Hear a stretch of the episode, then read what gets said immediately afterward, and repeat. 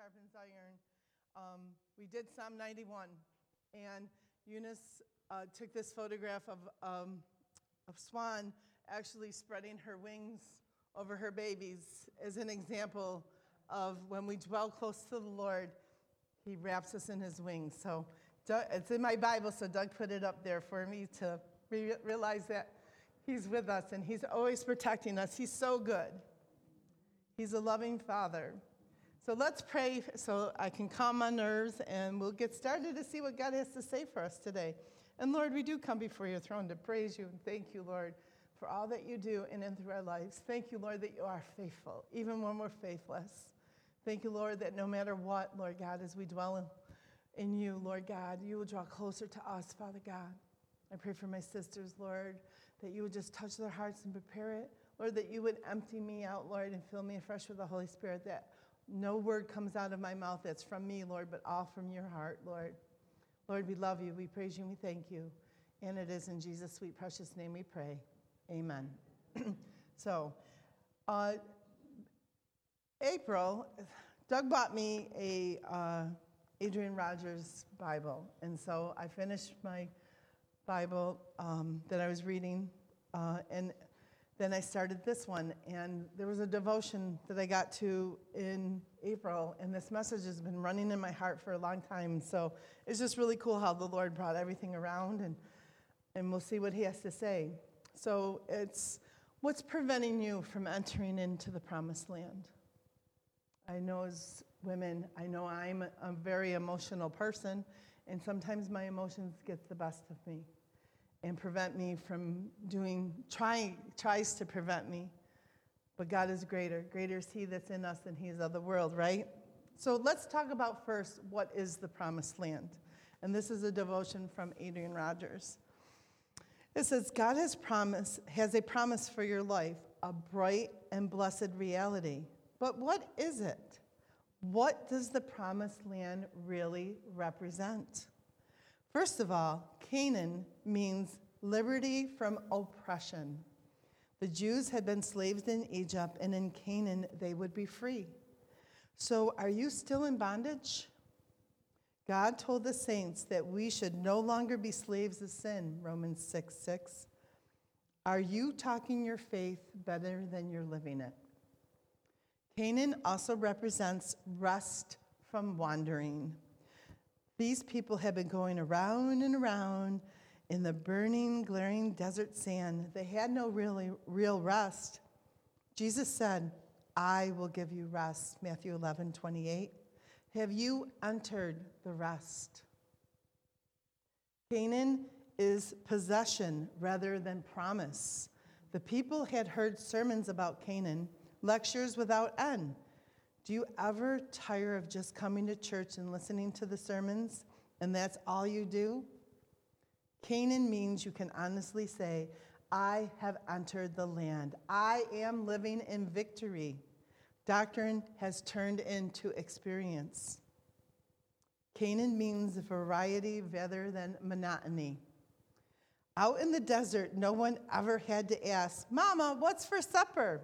Every little child knew he was going, what would he was going to have for lunch, for dinner, for breakfast. It was manna. In Canaan, there were grapes and figs, pomegranates, milk and honey, a wonderful variety. Are you sick of a desert diet? Are you excited about Jesus? Is he real to you? Or is your faith the just same old, same old? Lastly, Canaan represents accomplishment rather than poverty. The people had been in the wilderness for 40 years. They had faced battles, but they had conquered no more that land than when they first started out. After 40 years of aimlessness, they were still without any possession. Friend, sisters, God has a promise for you. Have you possessed your possessions. That's what the promised land is. So before we get into the promised land, let's take a look at where Israel was. We're going to be in Numbers 13 and 14. But first, before, we, before they go to spy out the land, let's look at some of the things that Israel had to go through. First of all, they were slaves in Egypt for 400 years. They worked hard, they built bricks, they weren't living free. Um, they were slaves in bondage. But when it was time, God sent Moses to lead the people out of Egypt. In order to do that, they saw 10 plagues come through. They weren't touched. Their livestock didn't die. They didn't get boils. They didn't get eaten up by all those locusts. The frogs didn't enter into their homes, but they watched it happen to Egypt. They were already seeing how mighty God's hands were, right? So now God let them out. Pharaoh finally let them go, and out they go. They're all excited. They're coming down, and they end up at the Red Sea. And now Pharaoh changed his mind, and here comes his armies. But what did God do? He set up a, a wall of fire. They couldn't come and get the, the Israelites. And that night, could you imagine camping by the Red Sea, not wondering what's going to happen to you with the roaring fire, the army on the other side? And now God starts breathing on the Red Sea and the waves part. It's night. You can't see. Could you imagine listening to those waves part and God's mighty hand pulling it out? I mean, I just think about it and I'm in awe. Israel saw that. They walked through the, the Red Sea, and then once the army came, God closed the Red Sea. They were not harmed. God led them by a cloud by day and fire by night. So they never got lost in the desert. I sometimes can get lost going around the block, but God led them. God fed them manna. And when they complained, He gave them quail. God took care of all their needs. Israel felt and saw God move so mightily in their lives. We might not have seen a Red Sea part, ladies, but I'm sure I know God's done miracles and showed up in a mighty way in our lives. I know Ruby's been healed from cancer. All of us have gone through things. I mean, we just have a miracle with Suzanne's brother in law. He got a heart. You know, praise the Lord. God's timing's not late. So we see God's miracles. We can look back. One month we did Psalm 103. We can look back at the benefits God has given to us. And that just gets us to go forward and move in the things that God has done. Well, so now it's time. They chose one person from each tribe to go scout out the promised land. So let's look at uh, Numbers 13. I'm going to read 17 through 21. Then Moses sent them to spy out the land of Canaan and said to them, Go up this way into the south and go up to the mountains and see what the land is like, whether the people who dwell in it are strong or weak, few or many, whether the land they dwell in is good or bad, whether the cities they inhabit are like camps or strongholds, whether the land is rich or poor, and whether there are forests there or not but be of good courage and bring some fruit of the fruit of the land. Now, the time of the season that they went in was of the first ripe grapes. So they went up and spied out the land from the wilderness of Zin as far as Rehob near the entrance of Hamath. So these 12 people were able to go into the promised land and start scouting it out to see what it was like for Israel to enter in. They were not disappointed. They went in, and the land was filled with milk and honeys. They ran in and they found grapes so large that they had to put two poles between their shoulders to carry. Could you imagine a bunch of grapes that large that they had to carry them on a pole? Figs, pomegranates. Now, these people have been eating manna for a long time, so to try the variety must have been absolutely wonderful. They were super duper excited uh, all the wonderful things God had in the promised land. However, there were giants there too. Nevertheless, the people who dwell in the land are strong, the Bible says. The cities are fortified and very large. So they saw the descendants of Anak there. And they, 10 out of the 12, got nervous. And they came back and they reported after being gone 40 days all the wonderful things they saw, all the good, they brought the fruit in, and everyone was in awe. But the 10 of the 12, they're like, nevertheless, there's giants. How are we going to defeat these giants? Verse 30 says Then quiet, Caleb quieted the people before Moses and said, Let us go up at once and take possession, for we are able to overcome it. So they just seen and experienced God deliver them from so many things, provide for them, rescue them, keep them safe. I would be like, Let's go! But no, those 10 were like, But there's giants that are to stop us. Here's where discouragement and fear come in, ladies. Sometimes our emotions become giants in our lives, don't they? I sometimes I'm frozen with discouragement, fear. Someone might have said something to me, uh, and it stopped me in my tracks, and um, I won't do it. I won't go forth in it. Um, paralyzes me. Our emotions can be giants in our lives.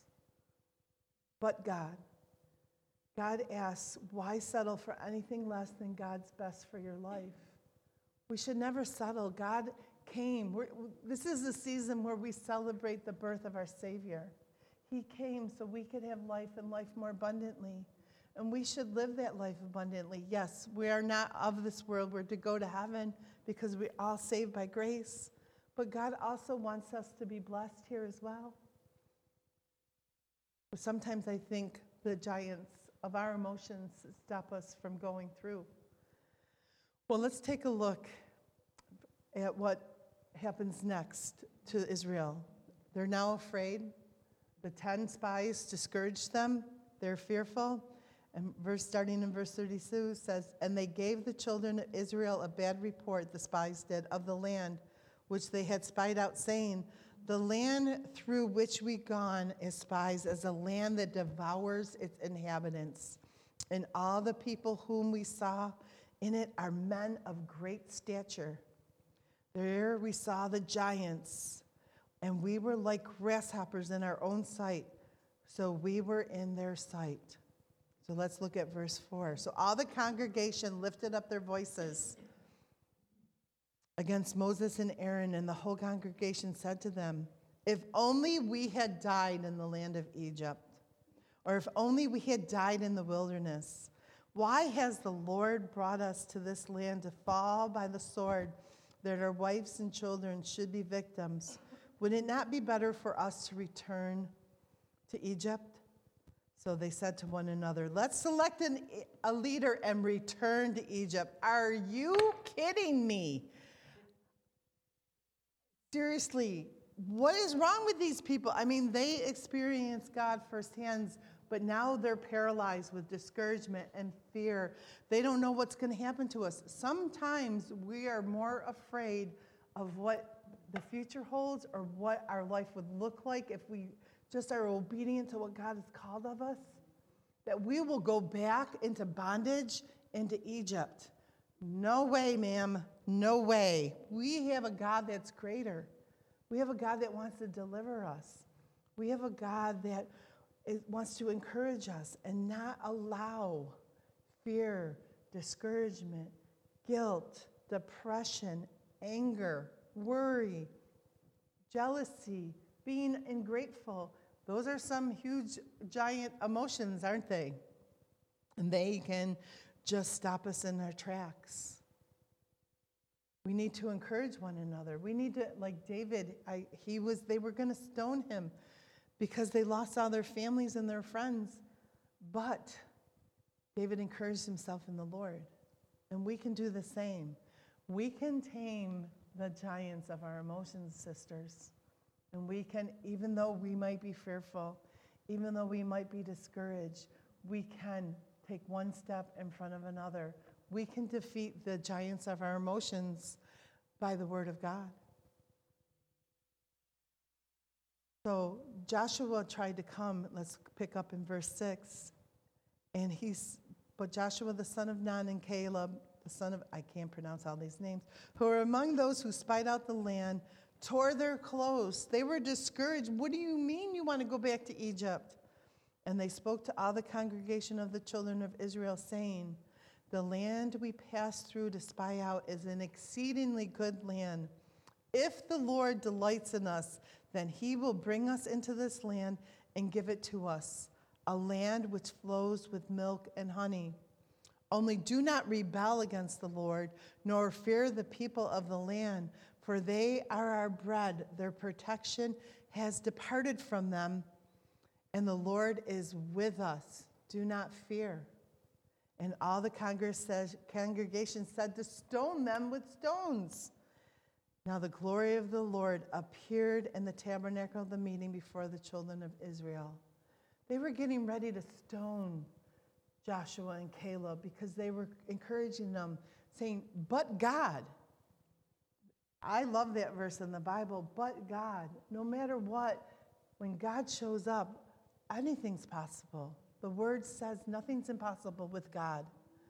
We can't do anything unless God's with us. See, we, we have to do an action, right? We just can't sit there and say, okay, Lord, take this from me. Well, what are you going to do? I love that. I just re- recently read that story where David was disobedient and he decided to uh, do a count on how many soldiers, and God didn't want him to. So God came to him and said, Look at, pick one of three things. You know, either you have to run for a certain amount of time, and, or you can uh, have a plague for this many three years or three days you can fall in my hands. And david's like i'd rather fall in the hands of the lord. So what did that god sent the angel and a lot of people started dying until they got to one i can't remember his name i'm sorry but they got to that threshing floor and the, god said enough. And the angel of death stopped and god told david now i want you to build, a tab- build me a tabernacle and worship me. He wanted him to build him a stones. And so David went to the guy and said, I, I would like to buy this little piece of the land. And the guy's like, uh uh-uh, uh, it's for free. Whatever you need, I'll give you everything for the sacrifice. I'll give you everything you need for free. And David's like, oh no, I am not going to sacrifice to the Lord something that didn't cost me first. Well, isn't that true for our lives too? It has to cost us something. It means so much more when we do that work. You know, in Philippians 2 12 through 13, it says, Therefore, my beloved, as you have always obeyed, not as in my presence only, but much more in my absence, work out your own salvation with fear and trembling. For it is God who works in both you to do both in you both to will and to do of his good pleasure. We're to work out our salvation. We're not just supposed to sit there. Okay, I'm saved. I don't have to come to church. I don't have to read my Bible. I'm not going to worship. Just let it all come into me. No. We need to. Psalm 119 says that we're to hide God's word in our heart so we do not sin against him. There's actions that have to be required of us. I wrote down some of them.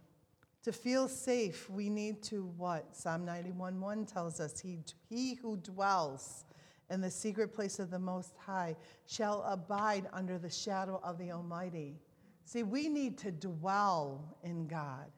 We need to, whenever something happens, we need to dwell in Him, remind ourselves how good He is. I teach, I teach Sunday school, and I'm so excited that I do with the kids Bible trivia. And uh, I give them prizes, but I always tell them it's so important to hide God's word in his heart because when something comes against us, we can quote it back. But God said he'll never leave us or forsake us. God says, I'm fearfully and wonderfully made if someone's picking on us. We can recite those promises to the Lord. You want your ways to succeed? Psalm 37 5 says, Commit your way to the Lord, trust also in him, and he shall bring it to pass. We need to commit it. We need to say, okay, Lord, is this what you want me to do? And then trust Him. Because in Revelations it says that God opens doors that no man can close, and God closes doors that no man could open. We don't want something in our lives that God doesn't want for us, right? We want His best. We don't want to settle for anything less than God's best. So if we commit our way, Lord, is this the way I'm supposed to go? Sometimes he says yes, sometimes he's like, oh, no, no. Dawn, you need to come on back because you are heading down a very dangerous part. And then I say, oh, no, but I got it, Lord. And then guess what happens? Oh, everything falls apart. Everything goes wrong. I'm miserable. I'm unhappy. And I'm like, the Lord's like, you didn't trust me. You have to trust me, Dawn. You want to have peace? Isaiah 26, 3 says, God will keep him in perfect peace whose mind is stayed on him and he trusts in God. See, we have to keep our mind focused on Jesus. We need to keep our thoughts on him because that way we will have peace. He will keep us in that place if we're trusting him that he allows things to enter in our lives. I mean, last month when we did Psalm 91, it was amazing. You know, God allows. Nothing can come in our life that isn't filtered through Him first. And sometimes things are hard. But guess what? God's going to use them to bring glory and honor to His name. Sometimes the things that enter into our lives isn't for us, it's for someone else. It's amazing how God will work everything out. And what is it in Corinthians? It says, God comforts us so we can go out and comfort others with the comfort that He has given to us. I don't know about you, but I, my thoughts up here is where the danger starts, right? We start thinking, I can make a mo- mountain out of a molehill in like 10 seconds flat. Doug is always amazed how I can take an idea and then within 10 seconds, he's like, Where did you come up with that? It's like, Whoa, this craziness up in my head. Did it, right? Ladies, we can just, someone didn't say hi to us the way, I mean, the way I, they usually do. Oh my gosh, did I do so? I mean, seriously, who knows? They could have been having a bad day. Someone didn't call me. Uh, sister, they called me Dawn. Oh, it's my name. I mean, come on. I mean, I'm just sharing the ugly that goes on in my mind. I'm sorry, sisters, but you know, seriously, we make mountains out of molehills. I mean, I overthink things on a regular basis. But to shut down negative thoughts, 2 Corinthians 10:5 so that we need to cast down the arguments and every high thing that exalts itself against the knowledge of God bringing every thought into captivity to the obedience of Christ. We need to take our thoughts captive. We need to examine everything against the Word of God. We need to take our emotions and tame them, sisters, with the Word of God. So I'm going to read another devotion from um, Adrian Rogers on the same thing. It's called Possessing Your Possessions. Do you have all the patience you need? All the wisdom you need? All the love? You may think, I don't. I don't have enough patience or enough wisdom or enough love. But I want to tell you this you do have them all. If you are saved, you have them already. You may say, now wait a minute. If I do have them, how come I don't have them? Well, it's because you haven't yet possessed your possessions. You're wasting your life if you haven't yet possessed all your possessions. God hasn't given you victory. Wait, I'm sorry. God has given you victory. God has given you peace. God has given you wisdom. God has given you patience. Not He will give, but He has already given. God has pro- had promised the children of Israel a land full of corn and wine, oil, figs, pomegranates, milk, and honey. They called it Canaan. It was the promised land. In order for them to take the land, Moses sent 12 spies into the land when they were on the far side of the Jordan. The 12 came back and said, Yes, God did not exaggerate. It is a wonderful land. And then the spies added a caveat. They said, Nevertheless. There's a very important word. The spies said, Moses, it's just like as God said, it's wonderful. But nevertheless, they reported that the land was full of people walled within strong fortresses. and occupied by giants, more than nine feet tall. But Caleb stepped forward and said, Let us go up at once and take possession, for we are well able to overcome it. Caleb knew that God had already given the children of Israel the land. They just needed to possess their possessions. God had given them liberty from oppression, rest from wandering, possession rather, rather than promises, variety instead of monotony, accomplishment rather than poverty. So Caleb surveyed all of the bounties of the land.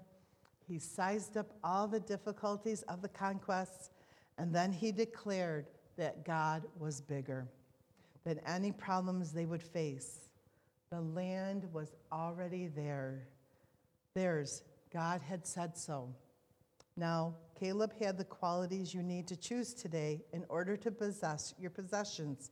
He saw the giants from God's perspective as the tiny men they were.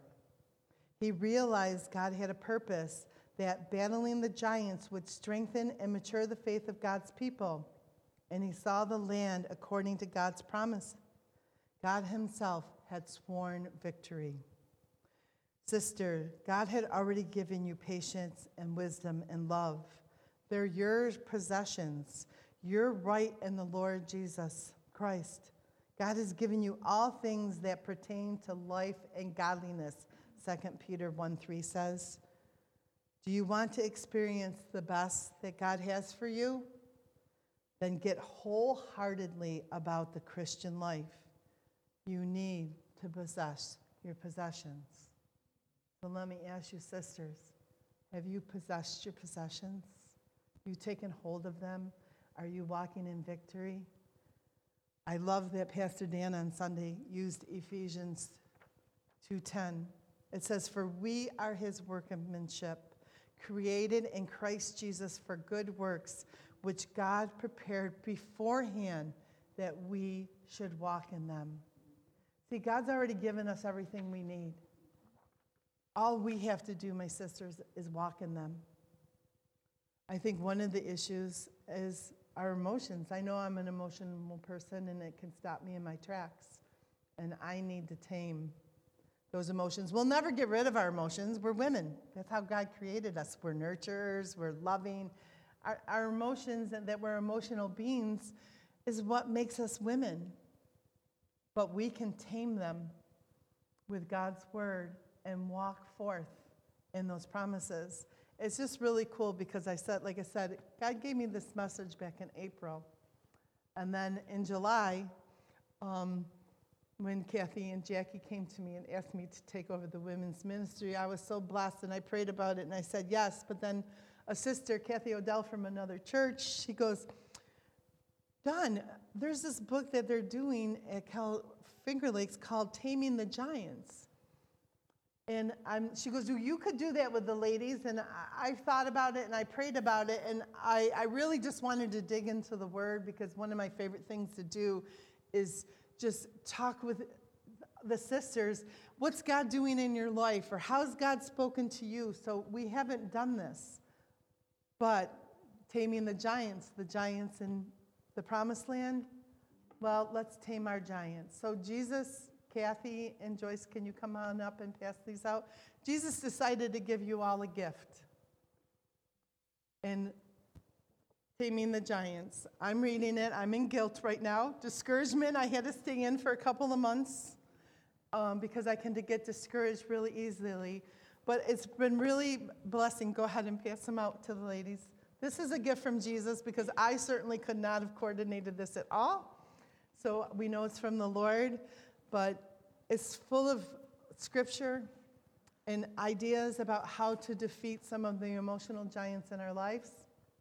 And so the Lord really just wanted to make sure that you each got a copy and that you were blessed by it.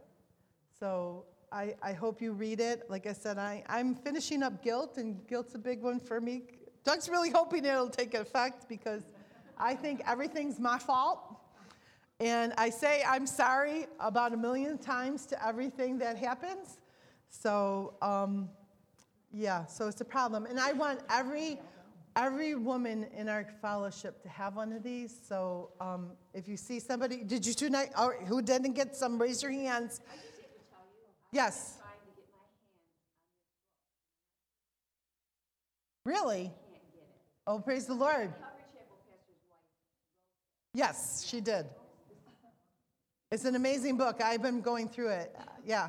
Well, I, I, God put, I have 80 copies, and I want every woman in our church to have it because I want us to walk free.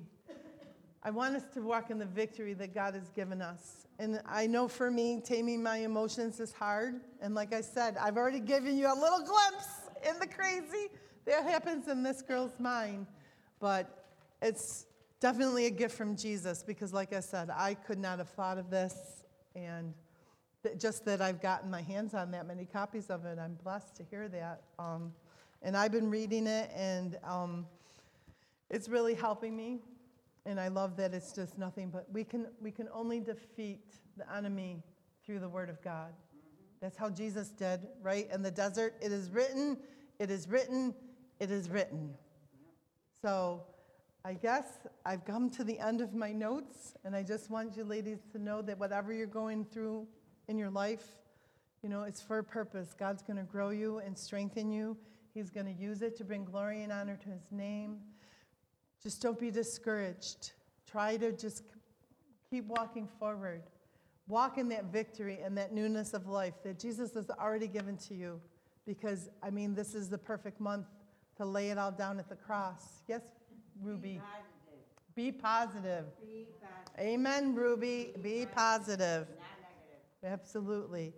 So I'm going to close in prayer, and then I have one last song. Doug is going to turn the lights off in the sanctuary for this one, so don't be alarmed. But so let me pray. And Lord, we do come before your throne to give you all the praise, the glory, and the honor, Lord. Thank you, Lord, that we've already have won, Lord. You have overcome everything. We praise and thank you for sending your son this month as we celebrate his birth, Lord, to die on the cross for our sins. I pray, Lord, for each lady here, Lord God, if they're struggling with something, Father God, I just pray, Lord, that you would touch their hearts, Lord, that they would find a nugget in your word to stand on, a promise, Father God.